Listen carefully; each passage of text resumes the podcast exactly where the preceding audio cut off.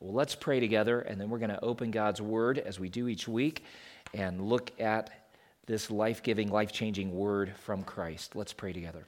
Our God and our King, we praise you that you are the living and true God who is over all things. There is not one atom in the entire universe that exists outside of your control and your dominion. We are part of that creation. You have called us not only to submit ourselves to your lordship, but to enter into relationship with you. And what a privilege it is to be known by the living God, to be loved by you. Oh, help us to understand more of that great love and that great sovereignty today, that our lives may take their proper place in this world, in this moment in history. We ask, Heavenly Father, that you would open our hearts to receive your truth as it is authoritative, life giving, heart transforming. And as we receive your word, we pray that you would empower our wills. Not only that we would believe it, but that we would live in light of it, that we would act upon it and do everything that you are, are calling us to do. And we pray, Heavenly Father, that in our time together, the Spirit would be the great instructor, that you would guard my mouth from speaking anything that would be inaccurate or untrue, but that what is spoken in this place, what we even think in response to your word as we read it and study it, would be guided and, and directed by the Spirit of God. We want to know you. That means we need to know your truth. Thank you for it. We ask for your blessing upon Kevin as he ministers on the island of Oahu this morning. Bless that missions conference and those dear saints who have gathered in your name to advance your cause, your gospel. We ask for your blessing over the Parkers as they return and pray that they would be re- renewed in their spirits. And thank you for the hope of the gospel as they have laid to rest uh, Matt's grandmother. We ask, Lord God, that for those who cannot be with us today because of sickness, that you would strengthen them, that you would bring healing as they are in need of it, that you would bring encouragement to their hearts because they are away from this assembly today. So minister the grace of Christ to them.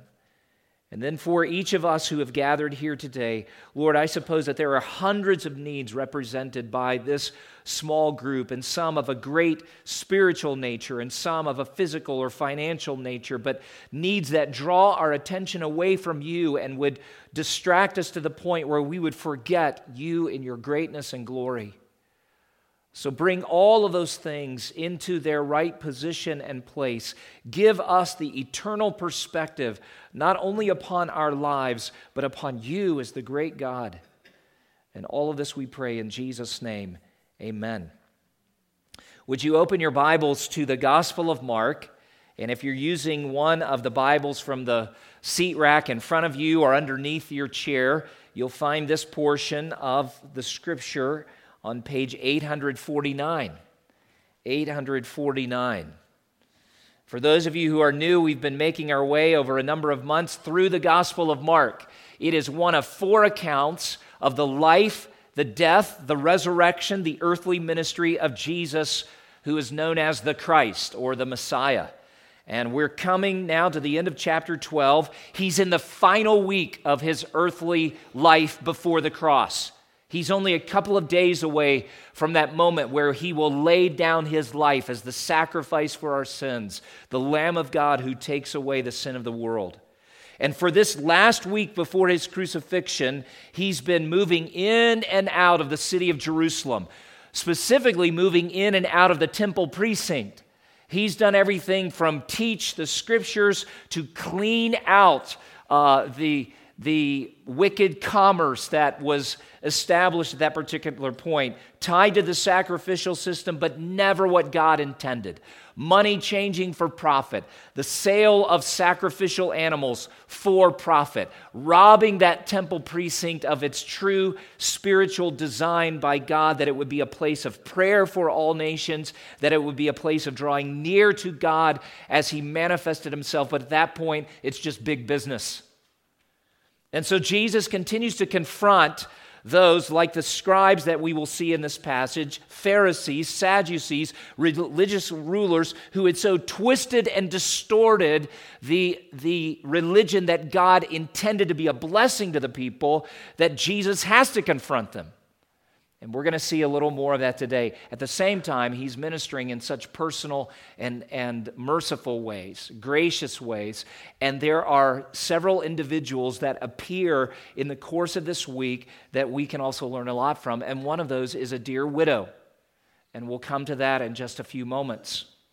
So I'm going to read this portion of Scripture, and I want you to follow along in your copy of the Scripture.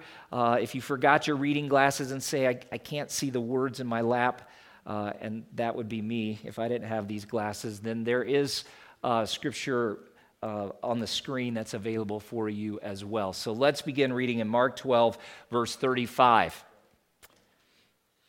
And as Jesus taught in the temple, he said, how can the scribes say that the Christ is the son of David? David himself in the Holy Spirit declared, The Lord said to my Lord, Sit at my right hand until I put your enemies under your feet. David himself calls him Lord. So how is he his son? And the great throng heard him gladly. And in his teaching, he said, Beware of the scribes who like to walk around in long robes, and they like greetings in the marketplaces, and have the best seats in the synagogues and the places of honor at feasts, who devour widows' houses, and for a pretense make long prayers. They will receive the greater condemnation. And he sat down opposite the treasury and watched the people putting money into the offering box. Many rich people put in large sums. And a poor widow came and put in two small copper coins, which make a penny. And he called his disciples to him and said to them, Truly, I say to you, this poor widow has put in more than all those who are contributing to the offering box, for they all contributed out of their abundance, but she, out of her poverty, has put in everything she had, all she had to live on. Now, it might seem that these three paragraphs don't really go together, but I think you'll see very quickly they really do. It's part of this larger movement of, of Mark's gospel at this point where Jesus is showing and teaching us important truth. I want to tie it to the last portion of scripture we were in, even just a week ago, where he said the, the greatest commandment is to love God with all your heart, soul, strength, and mind. And then remember, he paired this a second one to it, uh, uh just making them inseparable, saying you should love others as you love yourselves. And he says, There are no greater commandments than these. I think he's showing us a contrast between those who, who don't love God with all their heart, soul, strength, and mind, but rather love themselves with someone like the widow who clearly loves God supremely with all that she is and has. Uh, let's go back to verse 35 and look, first of all, at what I want to call a divine examination. And Jesus is the one who's doing the examining here. Now, he's posing a question that has to do with his identity. And throughout the Gospel of Mark, we've seen Jesus identified as God's Son on several different occasions. It's how Mark opens the Gospel. Back in chapter 1, verse 1, he writes very plainly This is the beginning of the gospel of Jesus Christ, the Son of God. And then in verse 11 of that very first chapter, as he's describing uh, the, the, the baptism of Jesus, he notes that a voice comes from heaven, and that voice testifies, You are my beloved Son with whom I am well pleased. Clearly, this is God the Father speaking audibly over his one of a kind Son, Jesus.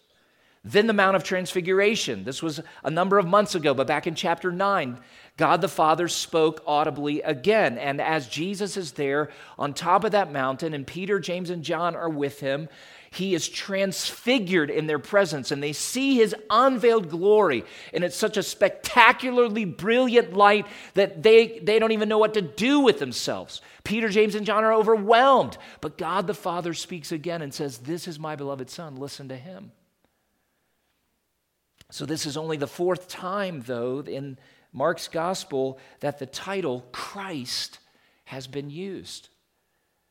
Christ is that title that refers to him as God's anointed one or Messiah. Those terms are interchangeable. Messiah has its roots in the Hebrew, Christ has its roots in the Greek language of the day. So Jesus, though, is quoting directly from Psalm 110, verse 11. And I kind of want to pull this apart a little bit so you can see what he's actually doing here, because this is a very direct question to the scribes and Pharisees, that religious crowd that prided themselves in being expert in the Bible, and yet Jesus continues to point out the fact that they don't understand as much as they think they do, and more significantly, because they don't understand what they should, they don't actually live the way they should. That's an important lesson for us because what we know and believe about God or this world or our work or our family will shape the way we live in relationship to God or the world or work or family. Now remember, these are the religious leaders who think they know everything. And they've, they've been at war with Jesus for quite a while now. But this question is, is, is so directly pointed to the true condition of their hearts that we have to pay attention.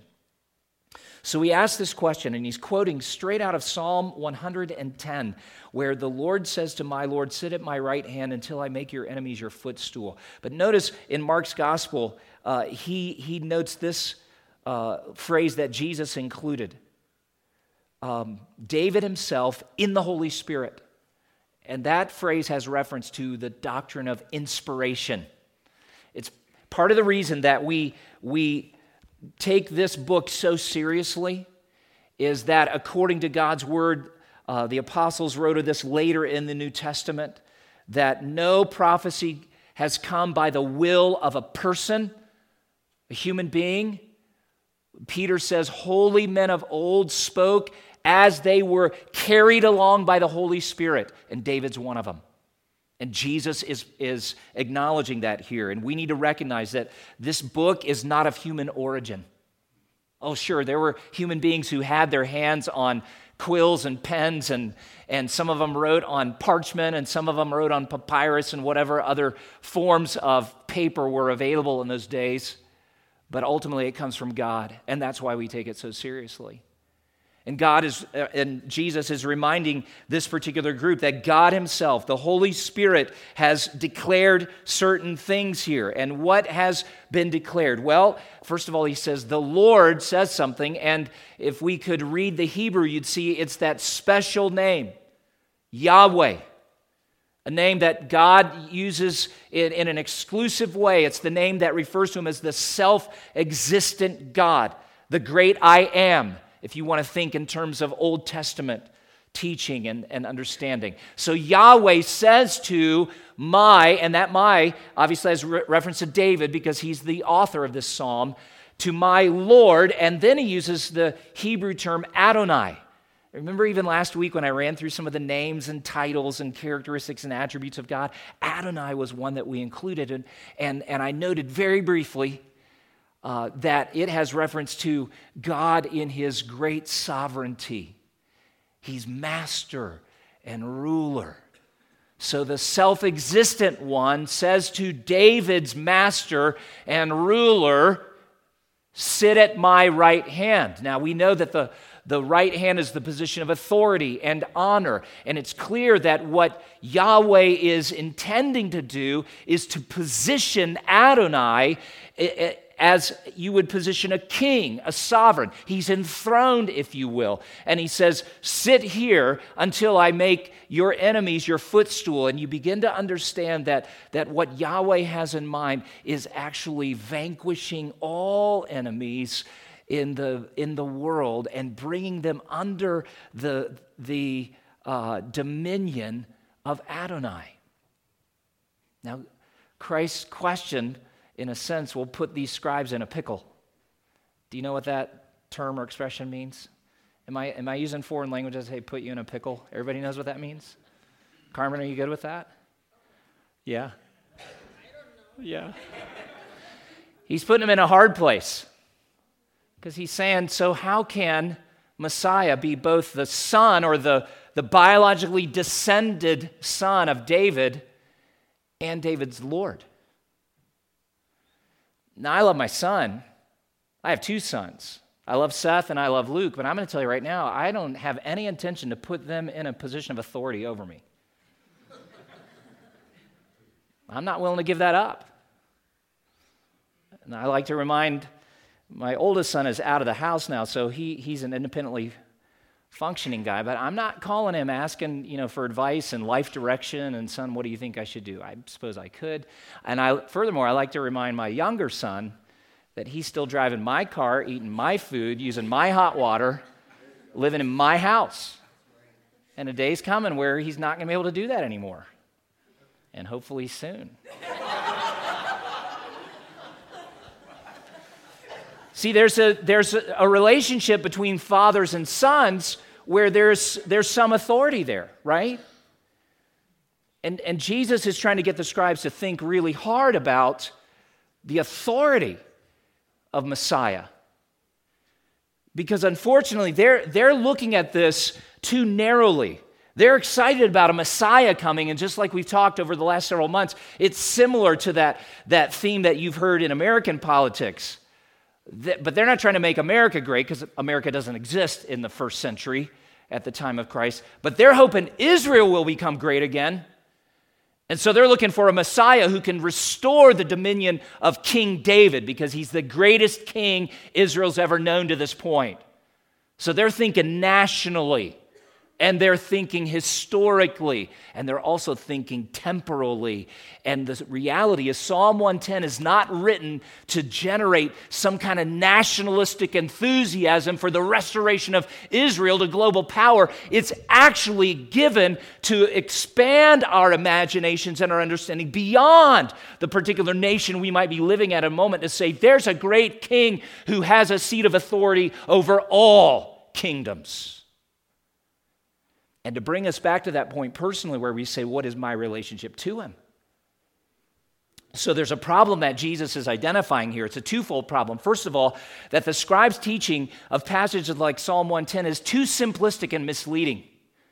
They see Messiah as more of a, a political savior, a national savior, and, and that's just too simplistic. The second is this because the scribes don't fully understand who Messiah is, they're not recognizing Jesus at his appearance because he is God's Messiah, and consequently, they don't honor and serve him as the Lord that he is. What about you? As you consider Jesus, what do you truly believe about him? And I'm not asking like what's in your head about him, but if we were to just follow you around and see how what you believe about Jesus translates into the life you live, transfers into the relationships that you presently have, the work that you're doing. I mean, what, what would that actually say you truly believe about Jesus? And to be very specific, you might acknowledge, as we were singing earlier and reading from some of these scriptures, oh, he's, he's God's Messiah. He's king over all. He's a great Savior. He's our Redeemer, our Good Shepherd. We could run through a whole other list of, of names, titles, and attributes of God. Yeah, but does that impact the way you're living? To where you would say, because he is king, I am fully submitted to him. Or to put it in, in the terminology of the verses just before this, I really do love him with all my heart, soul, strength, and mind because he's king. See, it's easy, again, to, to look at the religious crowd in Jesus' day and go, man, what a bunch of arrogant, self centered, uh, self promoting Pharisees they are, or scribes, or Sadducees, or whatever group that you look at there and you go, oh man, they just don't get it. Yeah. But, beloved, let's be honest before God today. Is there a disconnect between what you know intellectually about Jesus and the way you, you actually live your life. So there's a divine examination underway, but in the second paragraph, I think there's divine condemnation that emerges very clearly. Look at verse 38 with me again. In his teaching, he said, Beware of the scribes. Now, Jesus warns about devotion to self. That's where this is going to go. And that's a strong word. That is when he says beware, he's saying you need to look seriously at this. You need to discern what's happening, and you need to understand where this kind of thinking and living will lead a person. It's always curious to me that, that some of the most dangerous paths in life are religious paths. these are not God deniers, atheists and agnostics. I mean, these are really zealous religious people. The problem is, they don't believe the right things about Jesus and consequently don't practice the right things.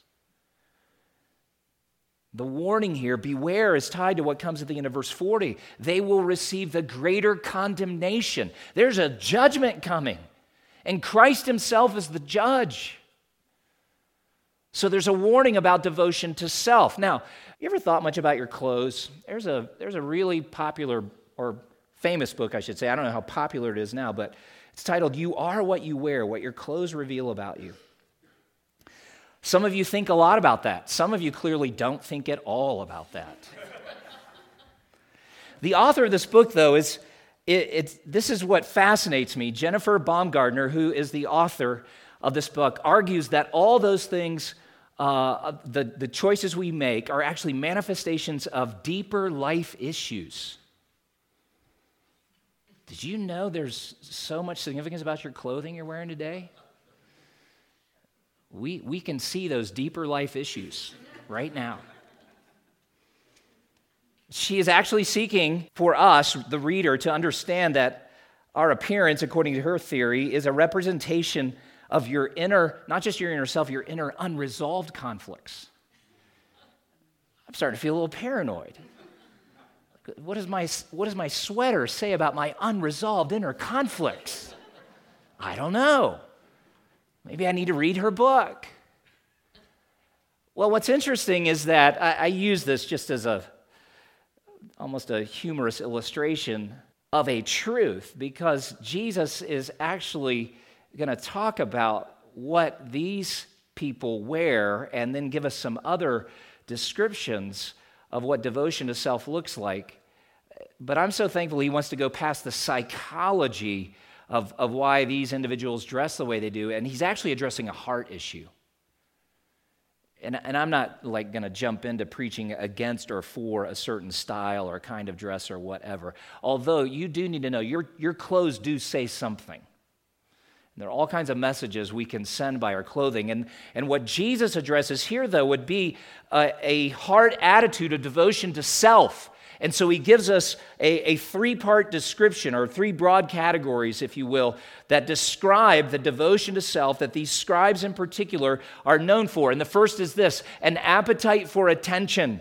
Look at what the text says. They walk around in long robes and those long robes, and, and there's a little picture here uh, that might give you some idea of how they attired themselves, but they were fine garments and they were intended to parade the spiritual authority that these scribes and Pharisees possessed. Then Jesus says they like greetings in the marketplaces. So titles of deep respect were really important to them. The modern day equivalent of it would be referring to somebody as doctor. You know, and, and I have no problem with somebody who's in medical school for years and years and, and earns the degree and passes the appropriate tests and gets all the licenses, I mean, you should show honor for that. But if you have to insist that people refer to you in a particular way, you're the one who has an issue, not the people around you. They, like, they love the titles.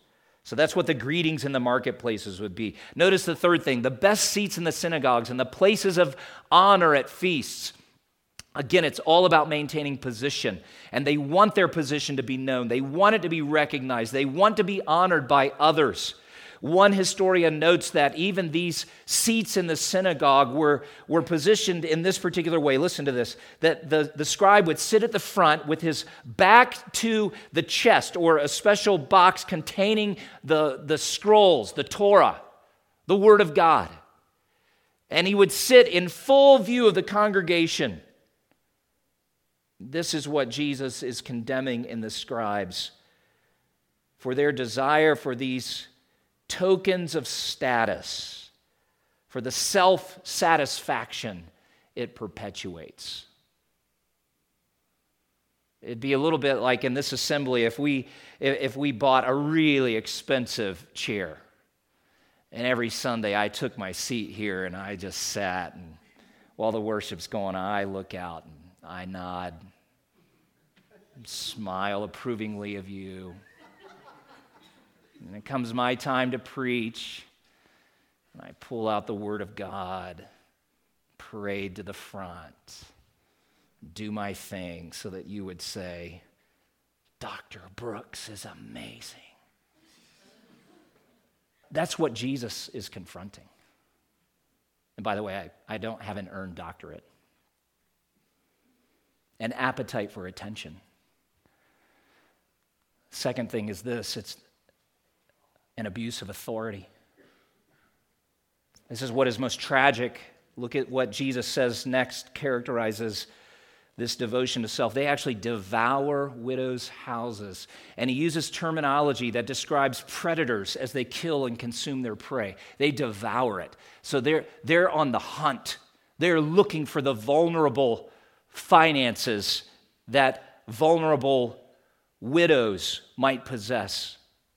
The term is used in 2 Corinthians 11, verse 20, uh, by the Apostle Paul, alongside other terms that describe those who enslave, who take advantage of others, who even physically abuse and beat others. So, even in its semantic domain, if we want to refer to it in that way, it, it is a term that conveys the idea of abuse and misuse. And this capacity to devour the households or the resources of some of the most vulnerable belies a monstrous greed dwelling in the heart of these supposed religious ones. What makes it particularly evil is that they are taking advantage of some of the most vulnerable people in the society that they were a part of. And may I say to you that any group, any church, any individual that, even in the name of, of God, exploits the financial or material property of its people is corrupt. And while the Bible teaches us that we ought to generously give to those in need, and each of us, as, as a part of God's family, ought to give something of our resources that He first gave to us it doesn't actually affix an amount or even a percentage and demand that. God actually teaches a, a principle of willing, grace motivated giving. You can read about that in 2 Corinthians 8 and 9. It's, it's a beautiful thing. But here are men who are so devoted to self that the monster of greed erupts from them, and like wild animals, they devour the resources of the most vulnerable. There's a third category, and that is this an appearance of deep piety. Masking it all, similar to where we were over the last couple of weeks, they wear this mask of deep piety. Notice what Jesus says for a pretense, make long prayers. It's just an outward show. So, from the long robes to the long prayers and everything else in between, these men are devoted to self, period. And where Jesus Christ should be enthroned in their souls, self is firmly seated upon the throne of their hearts. And when they ought to be saying, My Lord, as David refers to Messiah, to Adonai, they actually are sending out a message that says, I'm Lord of my life. Is that you? Again, if we followed you around day to day, would we, would we be persuaded that Jesus Christ is really Lord of your life? Or would we say, there's an individual who really believes himself or herself to be Lord? That's a challenging question, isn't it? So, which is it? The Bible commentator William Lane has written this displacement of the honor of God from the center of concern is what distinguished the scribes from Jesus and exposed them to the searching judgment of God. If we look at the text, he says very simply, they will receive the greater condemnation. You know, it was not true only in Christ's day. There are religious leaders in our day who exploit and abuse and who will face the same kind of condemnation. There are actually several examples of this, and I won't share the name of this particular individual publicly. I'm not trying to hide it necessarily, but I don't want the focus to be on this person, but on this kind of lifestyle. And it grieves me that even this particular individual tries to maintain a, a reputation nationally of being an evangelical Christian, and I think you are not even a follower of Jesus, let alone an evangelical. She's frequently introduced with the title doctor, and the reality is she has no earned degree. She pastors a large church at present. It's not the first one. There have been a series of churches that she has pastored, and the last one um, defaulted on a $29 million loan, declared bankruptcy while she maintained a lavish lifestyle. Even saying to members of her congregation recently that before they paid an electric bill, they ought to pay their tithe to the church. Tries to dress it up with scriptures that indicate when we give generously, sow generously, we reap generously, but it's such an abuse and distortion of God's teaching of that truth that, that she is a clear example of this very kind of devotion to self.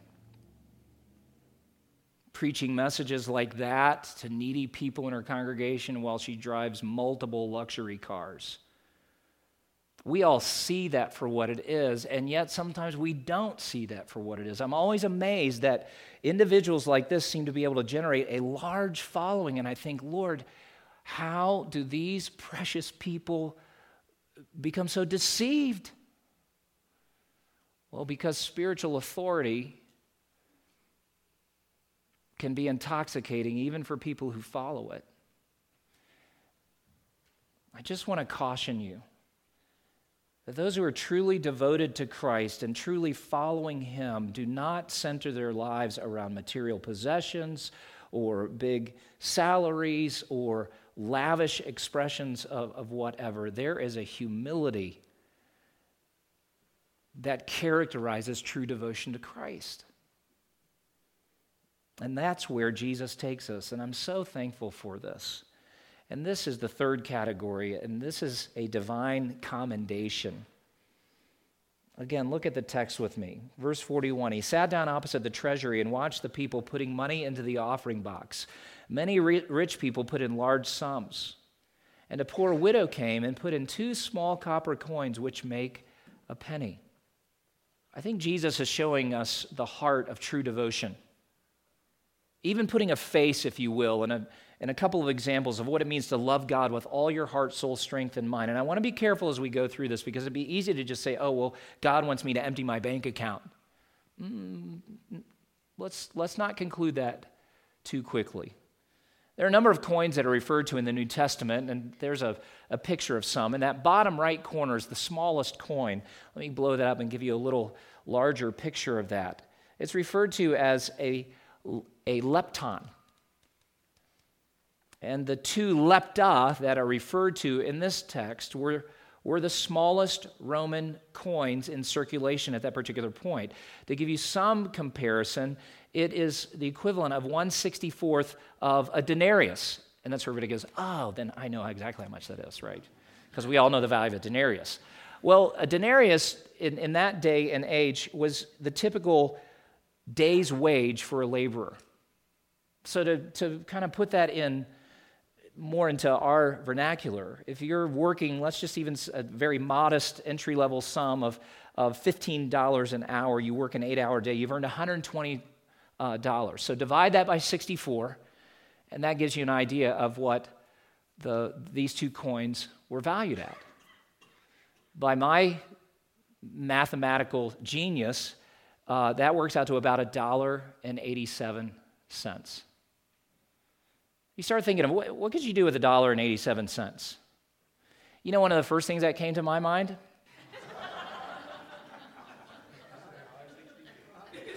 $1.62, so you'd have change left over.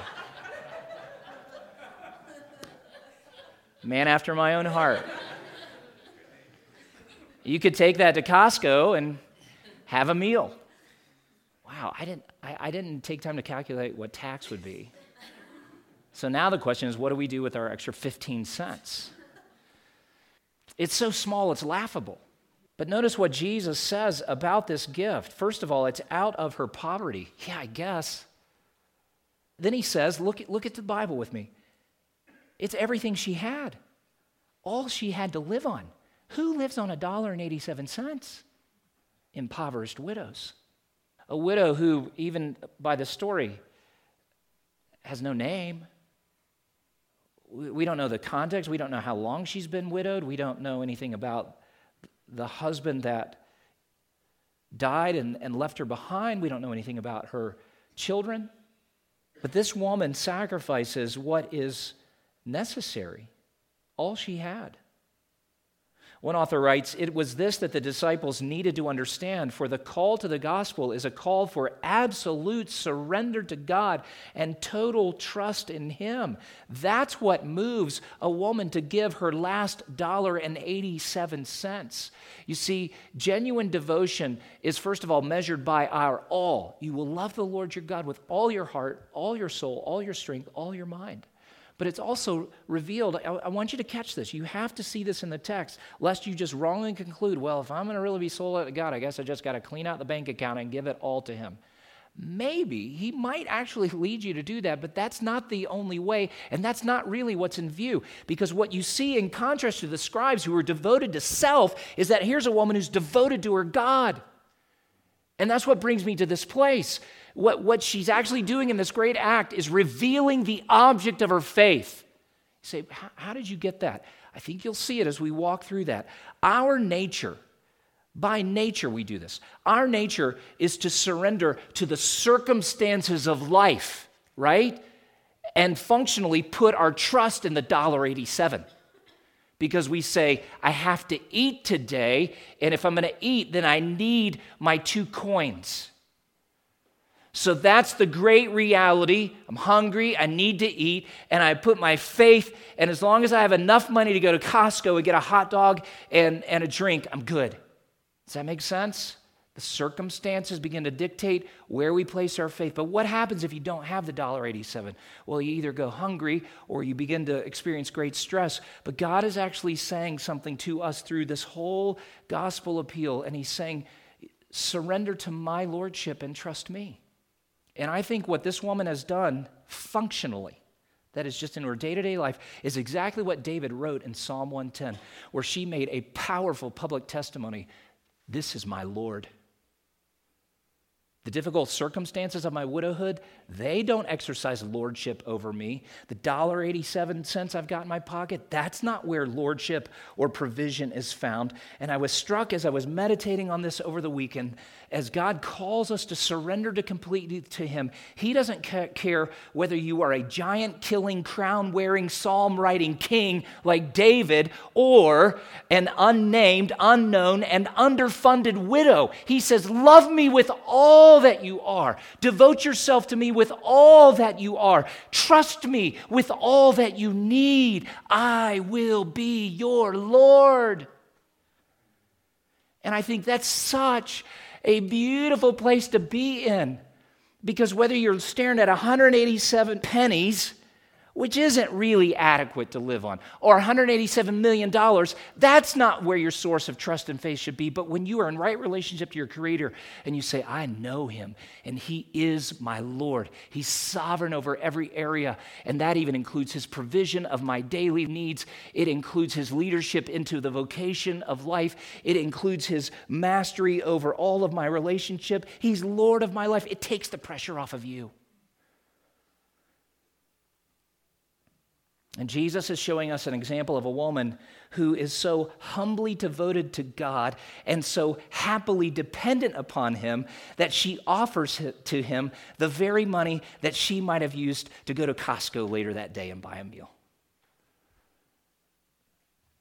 And I don't think Jesus is by any means saying, you ought to be willing to give up your hot dog and Coke to follow me. Now, that would be a true statement. But what he's actually doing is saying, look at her. And in contrast to the scribes, oh, what a stark contrast. They need their long robes to create an identity. They need people to hear their long prayers to find some sense of meaning and satisfaction and approval in their community. They need all of that stuff because they don't have God. But here she is having nothing personally, materially speaking, but because she has God, oh, she can turn loose of life itself. Are you seeing this? And I say, What a position to be in. I say, Oh God, let me come to that place where I say, Because I have you, I have everything. But I struggle like you do because a bill rolls in or some need arises, some circumstance I wasn't prepared for, and I go into panic mode. I think, what a happy, humble position this woman is in because she knows her Lord. The scribes, oh, they, they put in an offering. We know that from other passages of Scripture. They did it out of pretense. Again, they want to be seen. The wealthy in this particular portion gave out of their abundance. And I'm sure many of them even great gave with the right spirit. But this widow, she gave out of her need. So that's what brings me all the way back to say it, it's, a, it's a beautiful, clear read on the true object of her faith. And the object of her faith was not the two coins, was not even her work of service, but God Himself. Where is your faith really located? The circumstances you see? That's okay as long as the circumstances are good, because then you feel good. But when the circumstances get hard, then what? Is your faith in your $1.87? And don't be fooled by thinking just because you've watched your maybe retirement funds grow or your earning capacity grow and, and you've got you know, a little reserve fund and enough money to cover your bills, don't, don't make the mistake of thinking that I'm good. That, that's a false trust. Because even if you had 187 million in the bank today, it could be gone by nightfall. And then what? Where's your faith? Maybe you're really religious. And nobody's wearing literal long robes today, but we still dress ourselves in religious attire, don't we? Basically saying, Look at me for all of my religious piety. Long robes, long prayers, those are not saving and securing objects of faith. No, there's only one place for your faith and mine to rest, and that is in Adonai. Jesus the Messiah. What relief, though, when you begin to operate your life under His Lordship and say, He is the master and ruler of all. So, how do I respond to that? Well, I give Him all. I give Him all that I am. And if today He says, Hey, I need the last dollar and 87 cents out of your pocket, I go, Okay. And it, makes you nervous when you do that, but then you turn around and say, um, Lord, I would like a hot dog. And that's where he comes back, and as he does in Matthew 6, says, You know what? Take no thought for the morrow. What you're going to eat, what you're going to put on. Look at the birds, look at the lilies. Are you not more, much more value than they? Seek my kingdom. I'll provide the stuff. You say, That's a good bargain, Lord. I'll seek the kingdom you provide the hot dog. And he does. Oh, there are some days where he says, no hot dog today. Food is actually less of a priority. And this is a day for you to pray. This is a day for you to feel some of the need in this world. I'm, I'm doing things to change you and grow you. So, no food today, but trust me. And we say, wow, Lord, okay, give me faith to trust that these rumblings are not an indication that you've forgotten me, but that there's actually something greater than putting food into my stomach today. Or some days he says, I'm going to let the financial pressure really get great on you, but I, am going to bring you through a season where you just tremble and quake, and daily you call on me, but you're going to have to trust me. It's going to get better. But that's because I'm Lord. It's not because you're going to be able to like pick yourself up by your own bootstraps and figure this thing out and come up with a strategy for financial success. It's because I'm Lord because I'm Lord. And you know, beloved, if you follow him for a lifetime, what's on the other side of this life? New heavens and new earth. Every tear will be dried, every sorrow will be gone, every sin that you and I wrestle with daily will be removed forever, and it will be bliss. I look at the column on the left and I think that's, that's what people who are their own Lord have to wrestle with every day. And I look at the right side and I say, that's where I want to be. Because I'm not a really good Lord, even though I want my sons and daughters to think I am. They know I'm not. I need Jesus. They need Jesus. We all need Jesus. So you're going to be Lord of your life and say, you know, this is my life. I'm going to live it the way I want to. Or you're you actually going to submit yourself and say, my Lord? Let's bow for prayer. As we're doing that, just want to give you a minute to pray in response to God's word. What, what is He seeking from you? Will you take the step of faith that He's asking you to take right now? Will you renounce trying to be Lord of your life? If in your heart you're saying right now, Yes, I do, it's futile.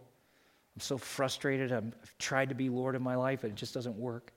Oh, you're, you're in a place to be blessed. Let the Lord do it. Right now, you just say, Lord, I, I've tried to be my own Lord. Forgive me. Take away all that self devotion and put into my heart devotion for Christ. Is that your prayer? However, you want to verbalize it, just speak it out to the Lord from your heart right now. Now, Lord, you are the God who sees all. There's nothing hidden from your sight this morning, and you know how many of us are just just like the scribes. So devoted to self that we're of no use for kingdom purposes, but many here are renouncing and turning away from that kind of self devotion. I thank you that you're merciful, that you forgive, that you eagerly welcome us as we return to you. Others are at that point of saying, As I'm devoted to you, Lord, what would be the next step of faith? What would be the next act of service? And perhaps you're moving on someone's heart right now to give generously to another person who's in need. Just speak a word of encouragement, to take a day to fast and pray for God's blessing over this valley. Oh Lord God, whatever, whatever you and your great lordship desire from us, make it clear to us and give us the strength to, to follow it. And as we conclude our time in your word and worshiping together, we ask, Spirit of God, that you would just remain with us. Remain with us that we may sing sincerely and bless your name as we sing, and even bless one another as we respond to your word by faith. So we thank you. Oh, Lord Jesus, thank you that you are Lord. And until that great day when all enemies have once and for all been placed under your feet. We pray that you would use us as you desire, accomplish your great purposes. You alone are our rock, our Redeemer, our God, our Lord. In Jesus' name we pray. Amen.